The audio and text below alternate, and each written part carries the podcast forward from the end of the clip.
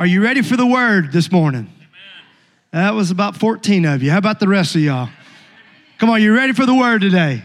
Amen. Well, we've uh, been in a series uh, that we've been calling Flourish, and I thought it would be fitting for us to continue on uh, during this series uh, this Sunday on Mother's Day. And the scriptures are not going to be on the screens today, so you're going to have to go old fashioned and use your phone. Remember when we used to carry Bibles? Remember that? So today, uh, if you don't have time to go there, you'll have to just trust me. But I want to read a scripture that I quoted uh, during the baby dedication a moment ago Jeremiah 1 and 5. It says, I knew you before I formed you in your mother's womb.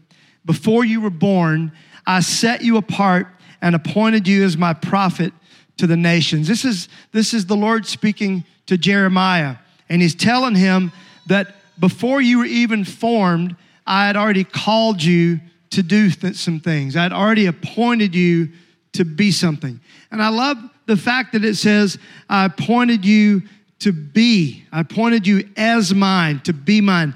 Look at your neighbor and say, You are a human being, not a human doing. Y'all don't like each other? Come on, look at your other neighbor then. Say it. You are a human being, not a human doing. And yet I find that we spend most of our time trying to do, trying to do better, trying to do the things, be successful, and all the stuff that we do. And instead, God has called us to be. But what I have found is if you and I will be who He created us to be, we will do what He's called us to do. That was better than a right right there. I thought that would have got a bigger amen. Right? If we would just be who he created us to be, we'll do what we're called to do. And and yet I see so many people that just go through their life never really understanding how God created them to be what your strengths are. And I would encourage you, if you've never taken a spiritual gifts test, you can find them online. Most of them are free. If you've never taken a personality test, there's one that I highly recommend called Strengths Finder. If you've never taken that one, it is incredible. And what I love about it is it focuses on what your strengths are, not what your weaknesses are. Have you ever found that most of the time that's what we work on? We work on what we're bad at or we try to help people work on what they're bad at instead of why don't we, what if we all focus on what we were good at? Wouldn't that be amazing? Yeah. Instead of making every kid learn math. Come on, amen? you are going to art school. And so I believe that's what the Lord is trying to get to us today is a focus on what our strengths are. Focus on what he has called you to be, not just what He's called you to do. Moms, God formed us, but you were the vessel. Everything about us started with you. If you're here today, you have a mom to thank. And even if she's not here, I would, I would make, I would make, I would make time today to, to find some time to tell your mama that you love her and you're thankful for her. And if she's in heaven, then thank God that He gave you the time that you had with her. This is the day that we honor the women that, that are the greatest, the greatest women in the world. I was, many times I'll ask a, a lady, I said, So what do you, what do you, you do? And she's, Well, I'm just a mom. There's no such thing as just a mom. It's the greatest calling that there is. I want to talk about how God formed us. Let's talk about that. Did you know the first thing that's formed in a baby is the heart? I read this uh, from a study. It says this the heart is the first organ to form during the development of the body. An S shaped tube forms on the front of the embryo. This becomes the baby's heart. At first, the heart does not beat, beat but soon it starts beating and pumping an early form of blood. The blood and circulatory system, powered by the heart, are the first organ system to develop. They are essential to carry the nutrients around the embryo to keep its cells alive. The heart is the first thing that is formed when you and I are formed. I, I believe this is not just naturally, but I believe this is also spiritually. That everything that you are and that everything that will, you will become comes from your heart.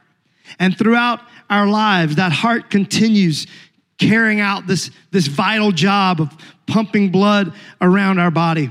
And I want to talk about if the heart is the first thing created, then how important is it? Look at what the Bible says in Proverbs 4 and 23. Listen, it says, above all, guard your heart, for everything you do flows from it. If you're taking notes, write that down. Proverbs 4 and 23. For above all else, guard your heart, for everything you do flows from it. Everything that you and I have done or will ever do flows from our heart. Proverbs 27 and 3 says, For as a man thinks in his heart, so is he. As a person thinks in their essence and in their nature, that is who they are. So, in other words, if you've got a pure heart, then purity flows out. If you have a polluted heart, then pollution flows out.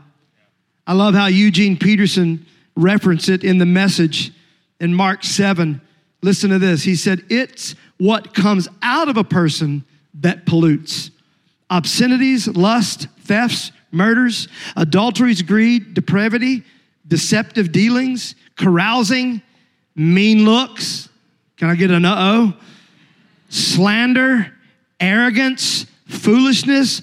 All of these are vomit from the heart. There is the source of your pollution.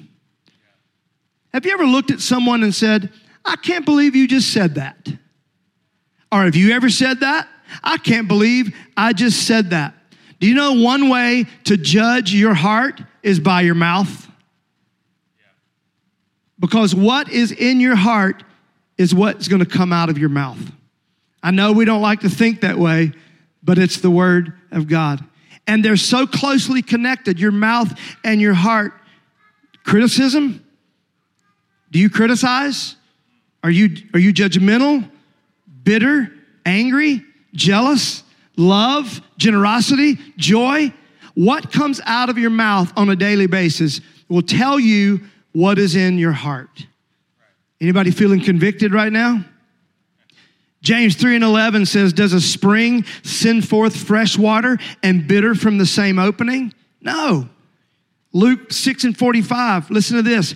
A good man brings good things out of the good stored up in his heart, and an evil person brings evil things out of the evil stored up in their heart. For the mouth speaks what the heart is full of. And so, if it's full of joy and compassion, that's going to come out of your mouth. So, can I encourage you today? If you want to change the way you talk, change your heart. Change what's right here. Instead of putting duct tape over your mouth, start with the heart, the essence of who you are, your DNA. The Bible tells us, as I read in Proverbs 4, it says to guard it diligently. Guard your heart diligent, just like a mom does. When that baby is in the womb, that body is, is protecting that child. Everything that the, that the mom does is about protecting the heart of that baby. I can tell you right now that we need to be around people that help us protect our heart. We need to be around folks that will call us out when we need to be called out love on us when we need to be loved. We need to be around people that will help us protect our heart. Can I get a good Presbyterian head nod? Guard means to keep watch over, to keep from, to protect, to preserve. And the reason it's so important that we guard our heart is because it will be broken. Our heart will be broken. Our, our hearts are going to get polluted. If, you, if you've never had a broken heart, you haven't lived very long. We're gonna, life is gonna break our heart. Somebody is gonna break your heart. And that's why it's so important that we guard it. Jeremiah 17 says, The human heart is the most deceitful of all things and desperately wicked. Who really knows how bad it is? But I, the Lord, search all hearts and examine the secret motives. You ever heard someone say, just follow your heart? Don't do that. It will get you in a lot of trouble. Any heart followers that have gotten in some trouble because you followed your heart? That's why he gives us the word of God to make sure that everything we're doing is in line with his word. Guard it. Care for the essence of who you are. Keep it, tend it, sweep it, feed it, care for it. And the proverb said this care for it above all else. Guarding your heart should be the first and the last line of defense. Our heart should be our top priority. Why? Because everything flows from it. And once your heart is damaged, it can never completely heal itself. Did you know that? Once the heart has been damaged, it doesn't heal itself. And the same to be said with our spiritual heart, with our emotional self. Once it's been damaged, it cannot heal itself. It's going to need some help.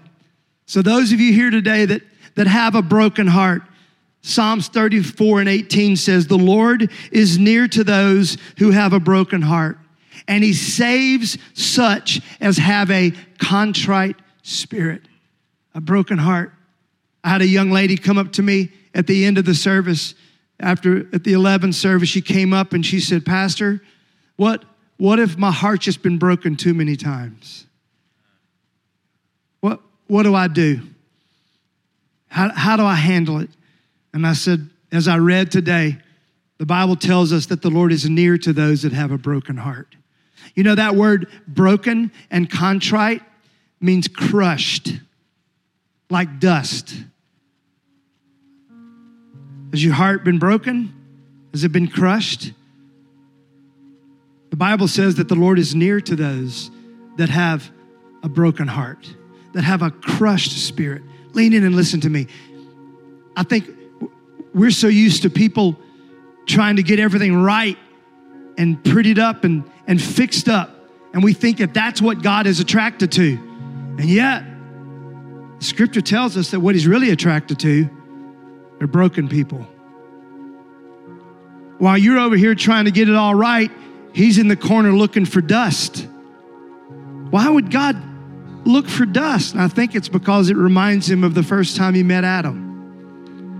And he created Adam from the dust of the earth. And what God loves about a crushed and broken heart is that He can form it the way He wants to form it. He can mold it and make it.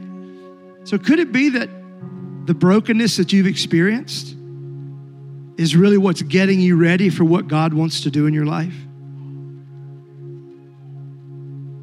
How can a heart be broken that many times? Psalms 147 and 3 said, He heals the brokenhearted. Jesus said this in Luke 4. He said, The Spirit of the Lord is upon me because He has anointed me to preach the gospel to the poor, and He has sent me to heal the brokenhearted. I'm looking at some brokenhearted people here today. This town is full of them. That's why there's so many great songs that come out of this town. Broken hearts make great songs, amen? Nobody wants to have one, nobody wants to live through one. And yet, it's what God is looking for. In the study that I read, it, it said that scientists have searched and searched for ways to replace the damaged cells in the heart, but they found that the only replacement therapy available for heart disease is a heart transplant. Come on, does that speak to anybody besides me? That when my heart is broken, when it's deceitful, the only hope that I have is to get a new heart. And Ezekiel tells us this God said, I will give you a new heart, and I will put a new spirit within you. I will take a heart of stone and give you a heart of flesh. I'm also looking at folks that their heart's been broken so many times that it's been hardened. It's got calluses on it. And because of the pain that you've walked through, you stiff arm. You won't allow people to get close to you, even those that you love. And most of us have been hurt by people that aren't even in our world anymore. They're you probably know where some of them are. And yet, because of what they've done to us, we keep everything at bay. What if the Lord today wanted to take your heart of stone and give you a, a heart of flesh that beats again, that feels again, that dreams again, that has passion again? Come on, am I preaching to anybody but myself today? I believe that's what God wants for you today. I wish you could see what I see as I stand here and I see tears. Some of you have gone through things that no one should ever go through. You face things that no human being should ever have to face. And I know some of your stories. And I'm sorry that you've gone through it. But I also know that there is a hope. And I know that there is a God who cares for you. He knows exactly what you're going through. Come on, I want you to look at your neighbor and just say this He sees you. Would you tell him? Say, He sees you. The person beside you needs to hear that right now. He sees you and He cares. And you're not too broken that He can't mend you. In a moment, we're gonna, we're gonna pray a prayer.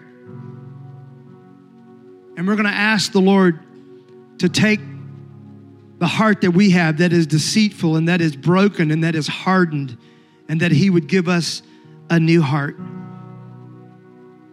And here's what I love is once you give him your heart, then he will help you guard it. Philippians says this He said, The peace of God, which passes all understanding, will guard your heart and your mind through Christ. You may not be strong enough to guard your heart, but His peace is. You know, when you use that word peace, a lot of times you think fluffy, right? Ah, oh, it's peace. Feels sweet. But Philippians says peace is a guard, it's a centurion, it stands strong. And it says, nah, they've given their heart to me, and so you don't belong here. The peace of God that passes all understanding. How can you walk through these terrible, tough times that some of you have gone through and still have a peace? Because His peace is guarding your heart. Romans tells us if you confess with your mouth that Jesus is the Lord and you believe in your heart that God raised him from the dead, you will be saved.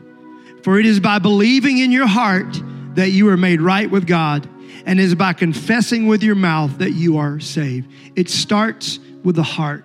It's not just something you say, it has to be a belief, something deep inside of you that says, I'm trusting in you.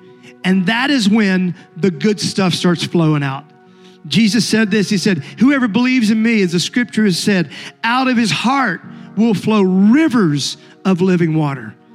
So, what if today we would give our heart to him and instead of the pollution that comes out of us, rivers of living water would flow out of us? Life and joy and peace and hope and faith.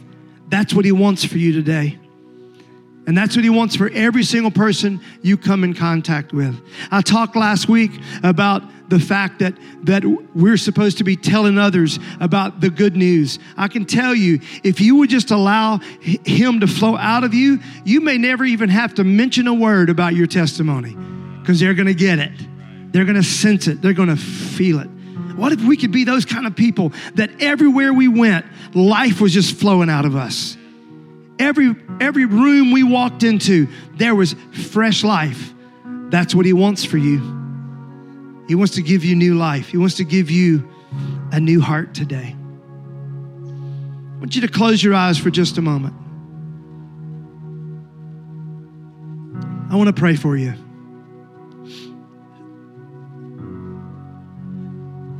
Lord, I pray right now that your spirit would do what your spirit does. And the Lord, you would begin to touch hearts. For those in the room, God, that have suffered or are suffering a broken heart, that Father, you would begin to mend. You would begin to mend that heart. Pray for life to begin to flow. For those, Lord, that have hardened their heart, I pray, Lord, that your sweet touch, they could feel your sweet touch, your precious hand. In your name. I pray, Father, today for those that have never officially given their heart over to, to you, that today by the Holy Spirit they would be drawn to you today. Are those, God, that their heart is far from you? Still with your eyes closed, I just want to ask you what is your next step today? What is the Holy Spirit speaking to you? Is there a part of your heart that you've hidden from Him?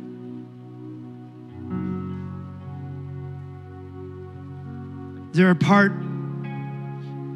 that just you haven't stepped into forgiveness?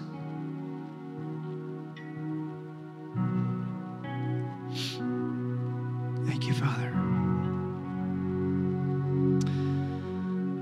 All right, open your eyes and let's all stand.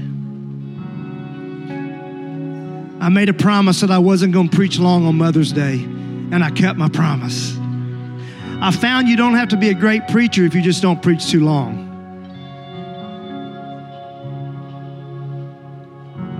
I'd love to lead you in a prayer today. I can't think of a better day to give your heart to the Lord than on Mother's Day or to recommit your life to the Lord. As I read a moment ago, Romans says, if you will believe in your heart and confess it with your mouth that He is the risen Lord, that you will be saved. It would be my honor today to lead you in this prayer. Or maybe it's been a while since you've committed your life to Jesus, and today you want to recommit your life to Him. Whatever your next step is, I'm believing for the Lord to do a work this morning and to give you a, a new heart. There's a reason we say, I'm going to give my heart to Jesus. Why don't you do that today? Would you just join with me in this prayer?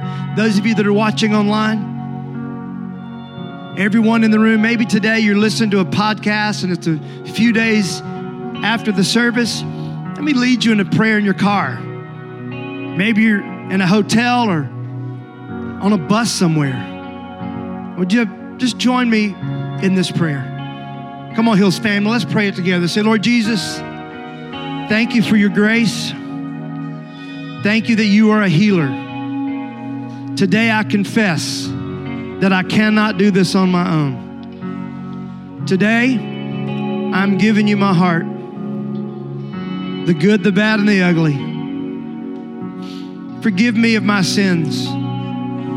I pray you would cover me with your grace Fill me with your Holy Spirit. I want your life to flow out of me. In the mighty name of Jesus, I want to live with you forever, beginning today. Amen. Hills family, would you just celebrate today these folks that just prayed this prayer?